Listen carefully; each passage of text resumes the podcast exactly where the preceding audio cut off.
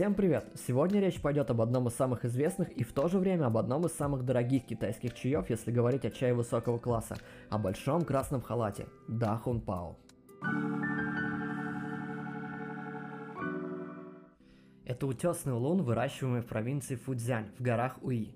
Проблема этого чая заключается в том, что называться Дахун Пао имеет право только тот чай, который был произведен из сырья с материнских кустов, а их осталось всего 6 штук, что задирает ценник этого чая до совершенно невероятных высот. По данным Википедии, в 2005 году 20 грамм этого чая были проданы за 208 тысяч юаней, что сегодня стоит больше 2 миллионов рублей. Гораздо более распространенным чаем является Уи Шусянь. Именно Именно его вы скорее всего и купите под брендом Дахун Пау. И это ореховая история, которая влюбляет в себя с первого глотка. Он произведен по той же технологии, что и оригинальный чай, и из кустов, которые так или иначе будут связаны с теми материнскими кустами.